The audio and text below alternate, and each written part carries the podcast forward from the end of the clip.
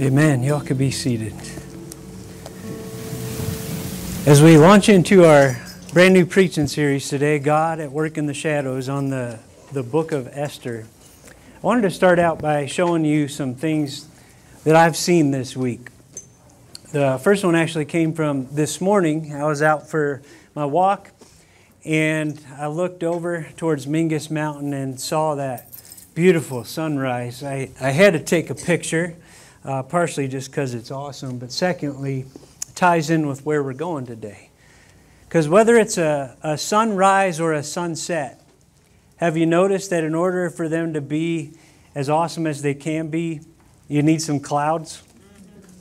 Yeah, yeah, that's why this season is great around here, right? So you'll be taking pictures many times each day need clouds for the most glorious sunsets. I want to show you another picture. Yesterday, I went down to the PV library. They had a free show, um, some world class BMX riders down there, and I took my son Evan and my nephew Caleb. And you can see what's going on here. They had a, a ramp, and you have a guy standing, but not just standing, he's got his arm in the air, and the other guy managed to jump over top of him on that ramp. Now, I was thinking, you know, they could have just done some ground tricks, which they did, and those were kind of cool. But in order for them to really show what they could do, they ramped up the difficulty. And it's with that ramp which made things harder that enabled us to see something that awesome. Why do I share that with you? I share that with you because not always, but many times, if you think about history and maybe even your own life, God does some of his best work when things are hard.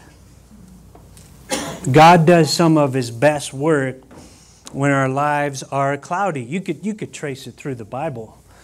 Think about the garden, the tragedy of the fall of man and the sin that it brought into the world. But he announces his eternal plan to the serpent. One of her descendants will crush your head.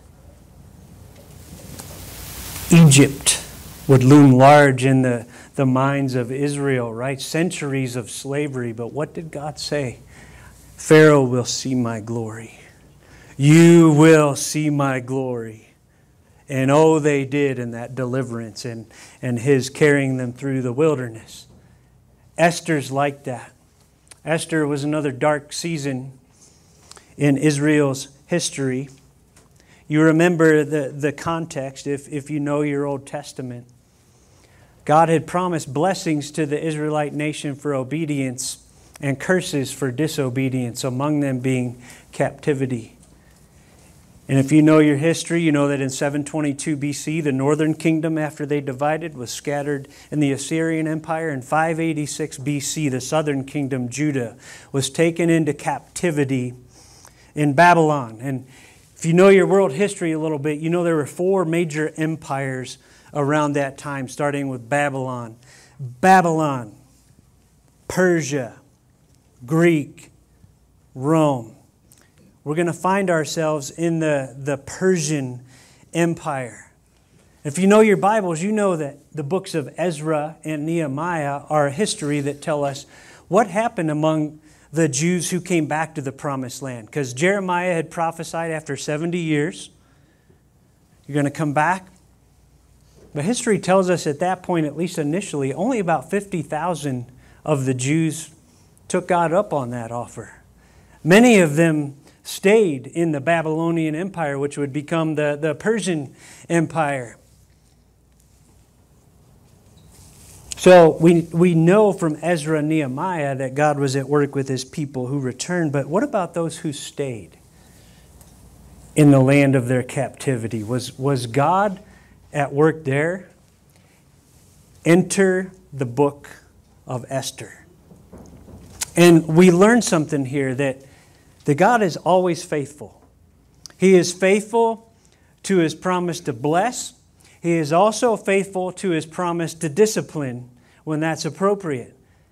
But to take it one step further, he is faithful to his children even in the midst of their discipline.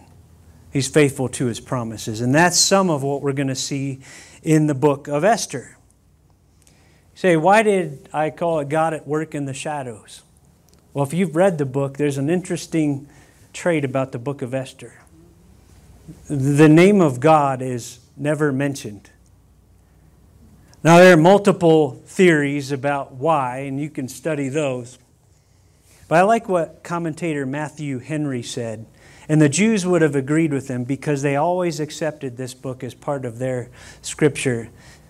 Matthew Henry said his name might not be mentioned, but his finger is everywhere.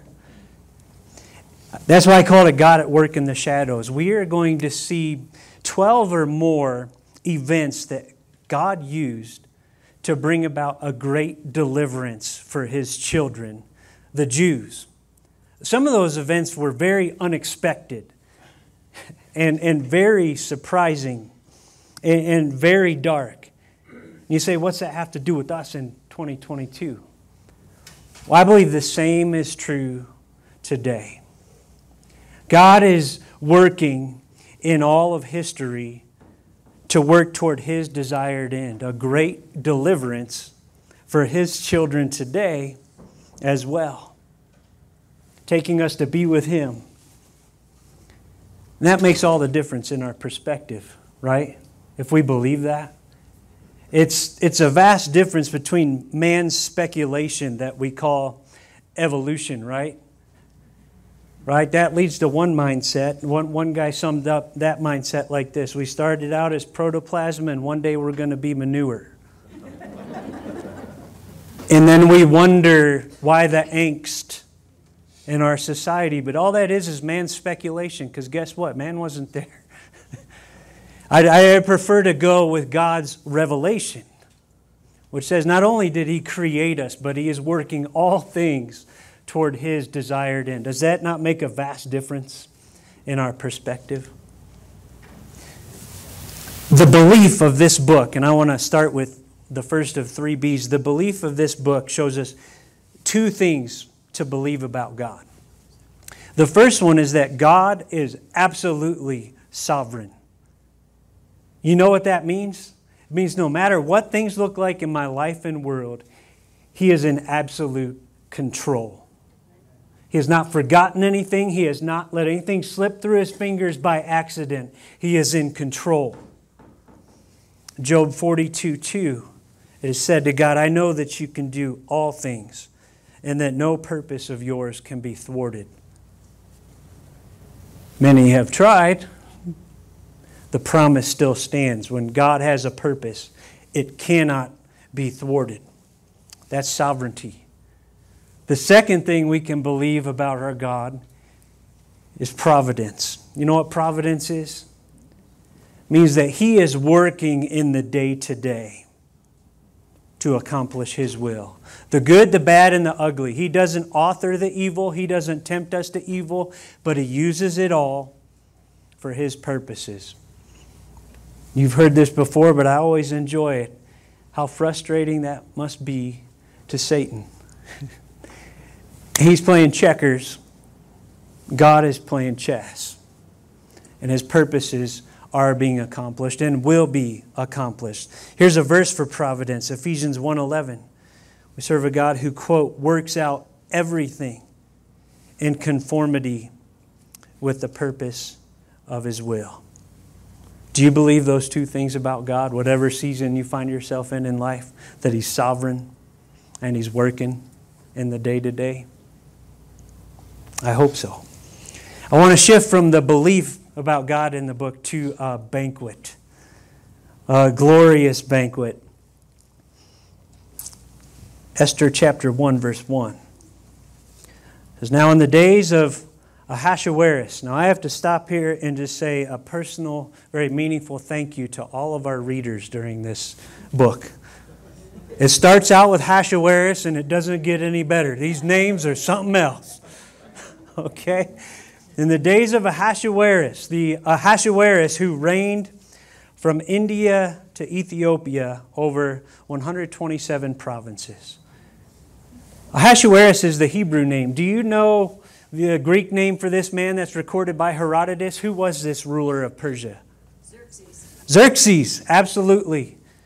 And it says he reigned from India to Ethiopia over 127 provinces. I want to show you the, the vast scope of the Persian Empire from 550 to 330 BC. You can see over on the east, Pakistan, to the west, all the way to Egypt. It was massive. And Xerxes was king, absolute monarch over this empire. Now, note if you encounter skeptics out there, they'll say, hey, that talks about 127 provinces, but other books of the Bible talk about a much lower number of divisions called satrapies. Well, biblical scholars have said, don't let that trip you up. Satrapy is likely just a larger division, right?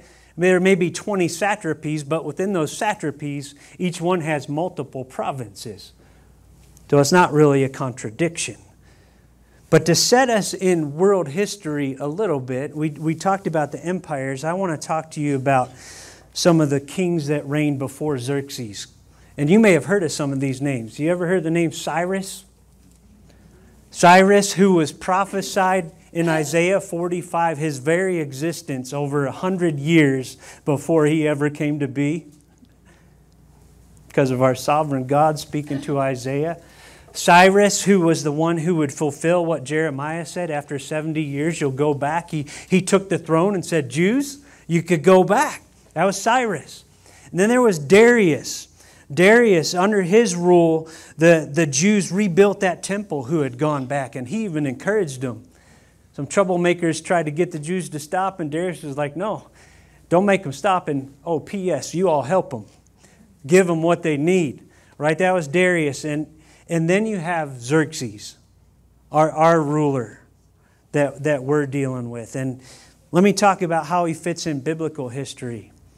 The, the scholars believe that if you read the book of Ezra, he fits right between chapter 6 and chapter 7. Chapters 1 through 6 of Ezra, you remember they came back under Zerubbabel, started the rebuilding of the temple, finished it. You get to Ezra 6, and Esther comes in. Then you go to Ezra 7. Ezra comes, encourages the people spiritually. And then who comes? Nehemiah. Nehemiah comes and rebuilds the wall. So even though our Bibles have Nehemiah first, it actually comes historically after the book of Esther. So here we are between Ezra 6 and 7. What's going on in the foreign land? We get a glimpse inside. Verse 2 it says, In those days when King Ahasuerus, don't you want to say bless you when I say that? Ahasuerus, bless you. In those days when King Ahasuerus sat on his royal throne in Susa, the citadel. You say, where was Susa? That was in Iran. And historians tell us that was his winter palace. He was a snowbird like me. Any snowbirds in here? Somebody live in Canada part time? and We got a snowbird right here. He does up and down between Phoenix and, and up here. You all know what I'm talking about. It, it was historically hot there in the summer. So he wouldn't be there in the summer, but in the wintertime, he would go to Susa. Verse 3 says, In the third year of his reign, he gave a feast for all his officials and servants the army of Persia and Media and the nobles and governors of the provinces were before him, while he showed the riches of his royal glory and the splendor and pomp of his greatness for many days. How many days? 180 days. I've been to some parties, you've been to some parties. Have you ever been to a 180 day party? Wow. The skeptics have looked and said, How could all the province's leaders come for 180 days? Wouldn't that be foolish? Wouldn't that leave the empire vulnerable? Another easy answer scholars believe they likely came in rotation throughout that 180 days. Some came in one period, went home. Some came in another period, but the whole time Xerxes is there. And what is he doing? What's the purpose? To show the riches of his royal glory and the splendor and pomp of his greatness.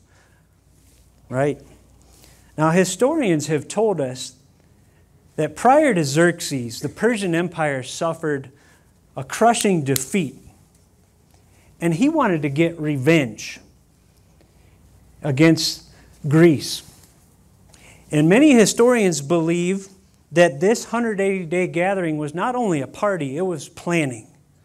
It was planning to get revenge on Greece. And so you can start to see there's a lot more than just a, a, party going on.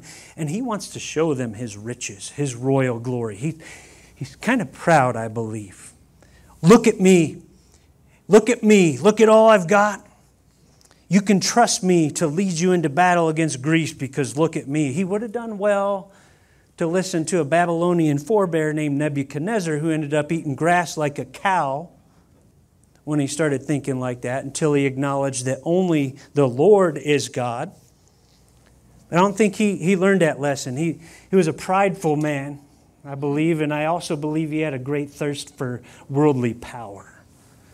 Okay?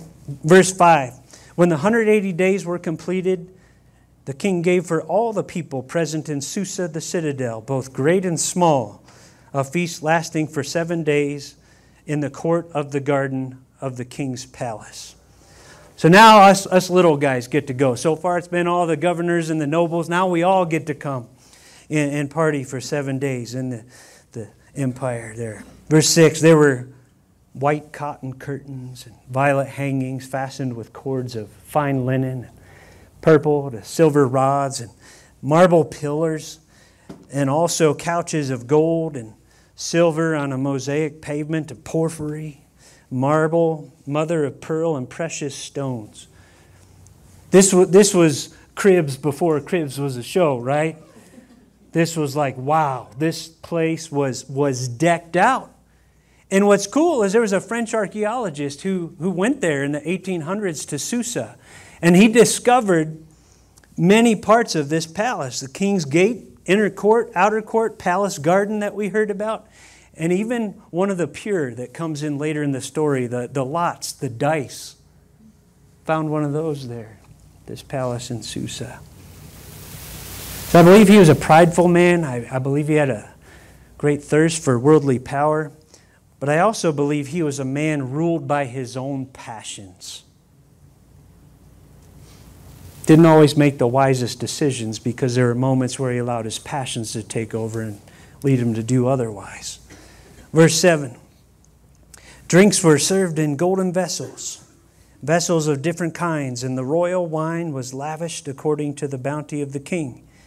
And drinking was according to this edict. There is no compulsion. For the king had given orders to all the staff of his palace to do as each man desired. So you got a teetotaler there that doesn't want to drink anything, okay, he's good. But you got somebody that says, I want to drink all day, every day, Xerxes said, Bring it on. Do as each desire. Verse 9 Queen Vashti also gave a feast for the women in the palace that belonged to King Ahasuerus. So you got a men's feast and a women's feast going side by side. Verse 10 On the seventh day, when the heart of the king was merry with wine, he commanded, and I'm just going to jump to the seven eunuchs, okay? Save us all some time. But you know, I always, I always smile at that last name, Carcass. you know we're dealing with a different language here because none of us name our kids Carcass in English, right? We might say, get your carcass out of bed. but these guys are, are seven eunuchs. You say, what's up with that? Well, that wasn't uncommon in that time. High leaders around the king were often castrated so that they would not be a threat to start their own dynasty against the king. So the king goes to these guys who, who served in the presence of King Ahasuerus to bring Queen Vashti before the king with her royal crown in order to show the peoples and the princes her beauty, for she was lovely to look at. Now, I could be wrong, but I don't think he would have made this request if he had been in his right mind. It tells us part of why he made this request in verse 10. He says, The heart of the king was, was merry with wine.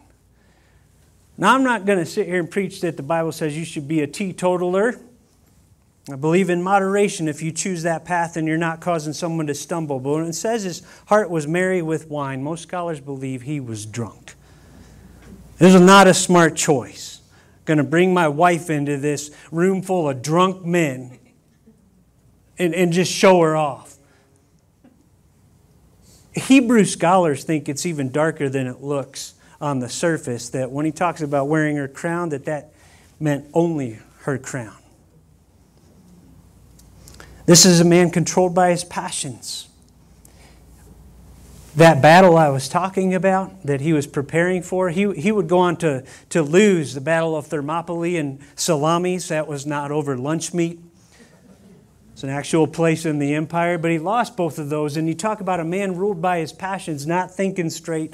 When he lost the battle at sea, historians tell us he went out there and literally whipped the sea where he lost. Controlled by his, his passions. He had men working on a bridge for, for one of his campaigns, and things weren't going as planned. He had many of his own men beheaded this is a man controlled by his passions. And in this moment, I believe he's also controlled by his drunkenness. How would Vashti reply? Verse 12 But Queen Vashti refused to come at the king's command, delivered by the eunuchs. Now, he would have done well at this point if he was thinking straight, just to say, oh well, and move on, right? But he's not thinking straight. I believe he's drunk, and his anger becomes apparent right here. Verse 12 says, At this the king became enraged, and his anger burned within him. And not only that, he's, he's going to take it to the next level. He's going to try to figure out what he should do. He's going to bring in his advisors. Verse 13 The king said to the wise men who knew the times, for this was the king's procedure toward all who were versed in law and judgment, the men next to him. And I'm going to jump to the end again. These are men who saw the king's face and sat first in the kingdom. What? He's going to bring this up to his, his council, his board of advisors, who may also be drunk at this point. Verse 15, he says, According to the law, what is to be done to Queen Vashti? Because she has not performed at the command of King Ahasuerus delivered by the eunuchs. He's not content to let it go, let it go, and he wants to bring the law against her. Then Memucan, one of his advisors, said in the presence of the king and the officials, not only against the king has Queen Vashti done wrong, but also against all the officials and all the peoples who are in all the provinces of King Ahasuerus. Now, was it really that big a deal? These guys likely in a drunken stupor, blowing this way out of proportion, right? What's he say in verse 17? For the queen's behavior will be made known to all women, causing them to look at their husbands with contempt, since they will say, King Ahasuerus commanded Queen Vashti to be brought before him, and she did not come. They're, they're looking at their own house and saying, uh oh, if we let this just go on, our, our own wives are going to start doing this stuff. Verse 19, they say, If it please the king, let a royal order go out from him, and let it be written among the laws of the Persians and the Medes, so that it may not be repealed. That Vashti is never again to come before King Ahasuerus. Talk about going overboard. And he goes on, let the king give her royal position to another who is better than she. And so the proclamation goes out. Historians tell us the Persian Empire had quite a pony express, similar to the one we've heard of in our country. One man would take a message on a fast horse to one post, another one would take it, and there it goes through the 127 provinces. I told you what history tells us. After this planning meeting, Xerxes went on to lose those battles he was planning for, which led to the eventual overtaking of the Persian Empire by the Greeks, right? But those secular historians do not mention Esther. Some skeptics have tried to use that as a way of saying, see, this did not really happen. But biblical scholars look at that and say that's not that uncommon. Many times, royalty had had many wives. And we're not told even that she was the main one. Let me ask you this How many of you know all the names of the wives of Solomon? Why not? Because they're not listed, right? And we know from this very book that they weren't always that intimate because when it comes time for her to go to him, she says something like, I haven't seen him for 30 days. Okay? So they're not necessarily all that close. The secular world focused on these empires. Little did many of them know that God was at work here in the lives of a Hebrew gal named Esther. And think about this what was God using? He was using a man, Xerxes, controlled by his pride, controlled by his passions, controlled by his thirst for power. What? To make an opening for Queen Esther. What was the decision? Let the king give Vashti's royal position to one who is better than she. Now, did Xerxes have Esther in mind when, when they agreed to this? No. But God did. And here's the bottom line whether we see it or not, God is working in the shadows even today. He's working all things according to the purpose of His perfect will. And I thought before we close, wouldn't it be great to see this in church history a little bit? I believe even this was divine providence. As I was preparing for this series, I was in the produce department at Walmart one day, and I saw my buddy Daniel Lizarraga down there, and Daniel was talking to me about how much he loved church history that he learned growing up. After the Bible times, between then and now. He said, because I saw how God worked in that, that meantime. And I thought, hey, wouldn't it be great since this is a theme of this series, to share some examples in each of these messages from church history of God working in the shadows to encourage us today. So I'm going to do that. I'm going to share just a couple. And of course, we have to start with the foundation, the, the death and resurrection of Jesus Christ. You see it right there. You remember the, the Jewish leaders could not stand him. And they were plotting his death. And you remember wicked Caiaphas, the high priest, who was in on that, at the head of it. I love John 11 47. Even in their wickedness, we see God at work. Says, The chief priests and the Pharisees gathered the council and said, What are we to do? For this man performs many signs. If we let him go on like this, everyone will believe in him. And the Romans will come and take away both our place and our nation. But one of them, Caiaphas, who was high priest that year, said to them, You know nothing at all, nor do you understand that it is better for you that one man should die for the people, not that the whole nation should perish. Now, when he said that, was, was he meaning Jesus as the Messiah who would bring salvation to his people? Not at all. He was meaning, hey, if we take this guy out, we're not going to get any more trouble from the Roman Empire. But I love what John says. He says, Caiaphas did not say this of his own accord, but being high priest that year, he prophesied that Jesus would die for the nation, and not for the nation only, but also to gather into one the children of God who are scattered abroad. You see what God did? He, he put a prophecy in the mouth of a wicked leader. And he said. He was in control. Think about the book of Acts.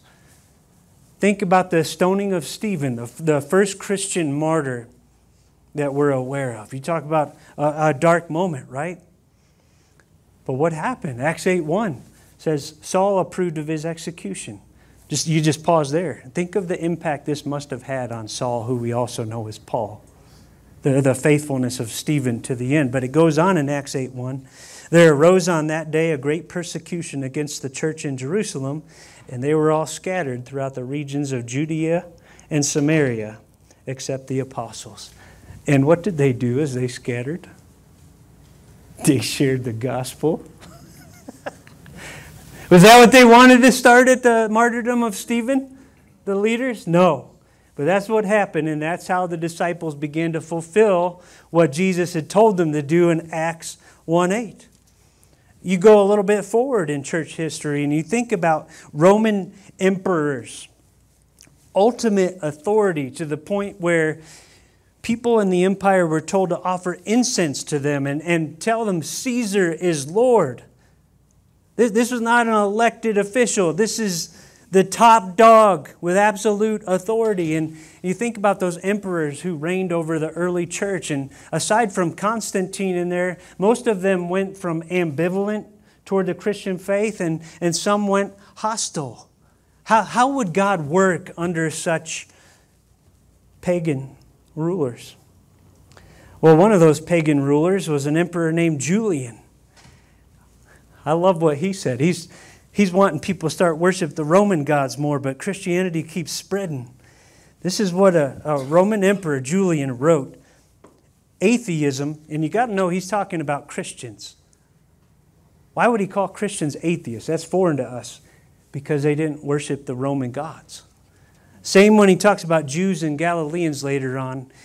That includes Jews and Galileans who followed Christ, okay? So, so listen, atheism Christianity has been specially advanced through the loving service rendered to strangers and through their care for the burial of the dead. It is a scandal that there is not a single Jew who is a beggar, and that the godless Galileans care not only for their own poor, but for ours as well, while those who belong to us look in vain for the help that we should render them.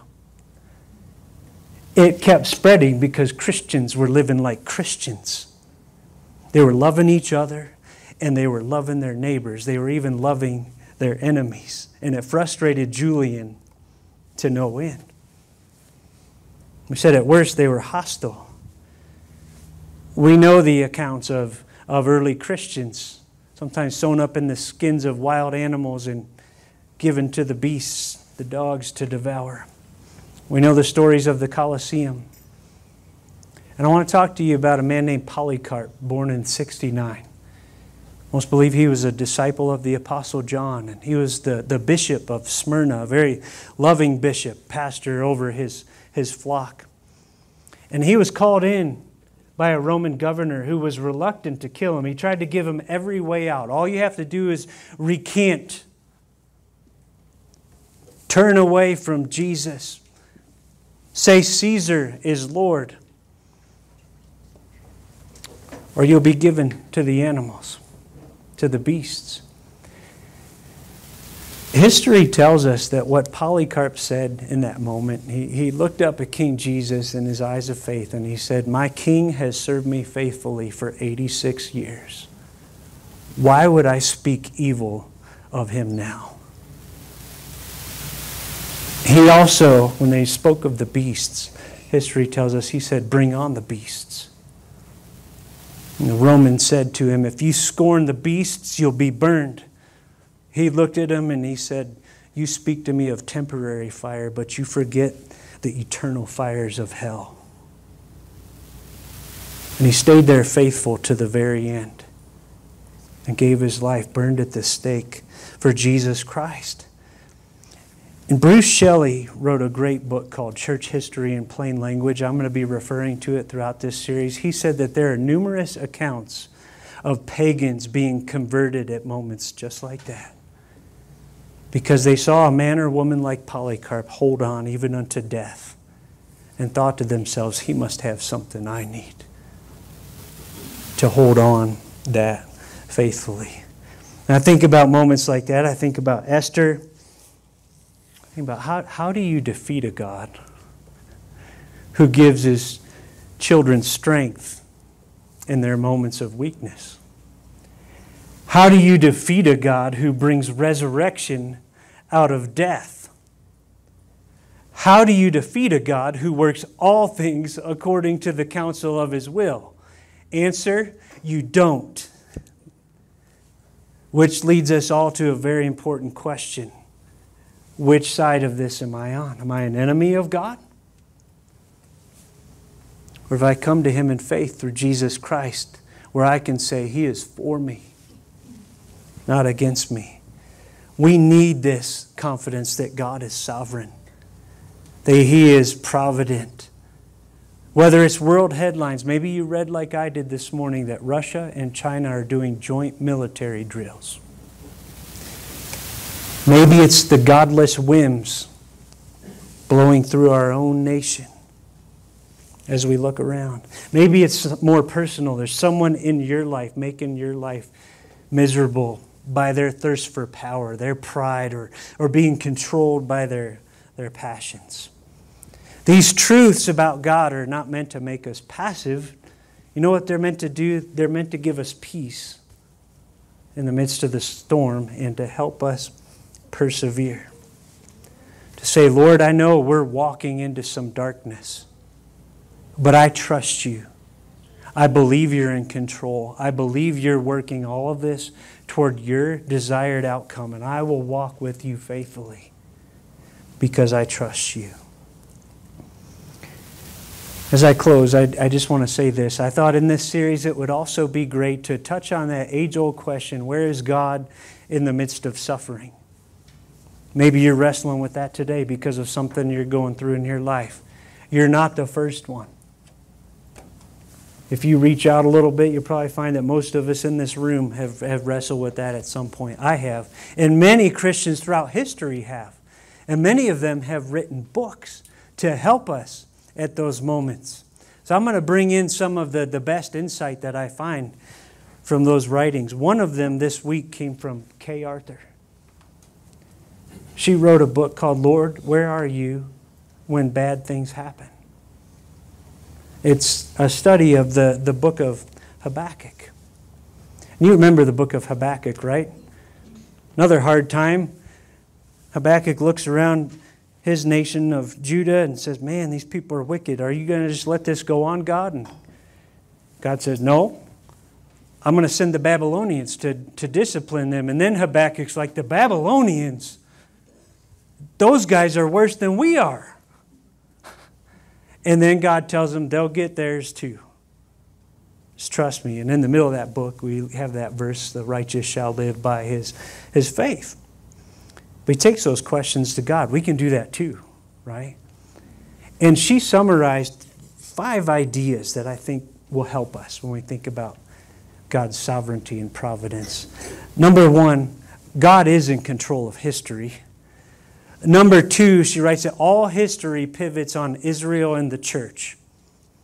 She's talking about human history, obviously. I would add the glory of God, and I'm sure she would as well. It hinges on Israel and the church, God's people, right? Third one, whether we see it or not, there is a purpose in everything. Number four, that includes our own times. And number five, Faith that rejoices in God is the key to overcoming our doubt and our fear. And that all leads us to where the book of Habakkuk closed. He, he still knew bad things were coming.